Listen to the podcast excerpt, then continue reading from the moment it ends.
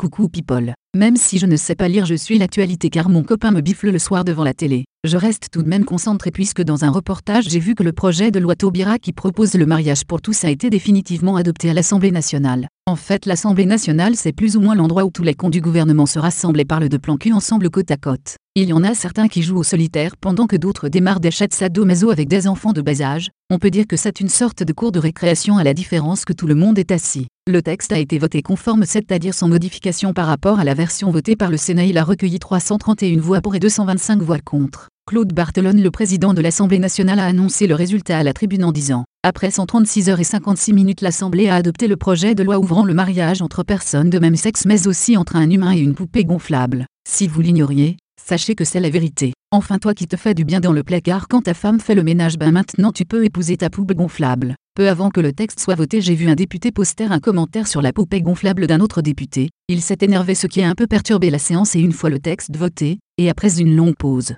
Valentin, un député du Nord, submergé d'émotion, n'a pas hésité à sortir sa poupée gonflable sous le bras en hurlant face à la foule des anti-mariages pour tous Je suis un garçon qui aime les poupées gonflables. Et ce garçon qui aime les poupées gonflables n'aime pas les gens qui n'aiment pas les garçons qui aiment les poupées gonflables qui se plient en quatre en disant passe-moi ta garantie s'il te plaît. Si le mariage pour tous apparaît comme une avancée majeure pour toute une communauté, la France connaît toujours un retard en matière d'union civile. Mais vous savez déjà sûrement que dans certains pays on peut se marier avec soi-même. Dans d'autres on peut se marier avec son animal ou son godemichet. Quand certains se marient à l'église, d'autres se marient en faisant du saut à l'élastique. Au Brésil, un notaire de l'État de Sao Paulo, Claudia do Nascimento Domingues, a uni civilement un homme et deux poupées gonflables. C'est la classe. Une décision qui choque certaines personnes dans un pays fortement catholique. Et pourtant, le notaire se justifie dans une interview à la BBC. Nous n'inventons rien, nous accordons simplement à ce type d'union une reconnaissance officielle. La définition ancestrale de la famille a changé, et ne cadre plus forcément avec son sens actuel. Il ne nous appartient pas d'en juger la qualité.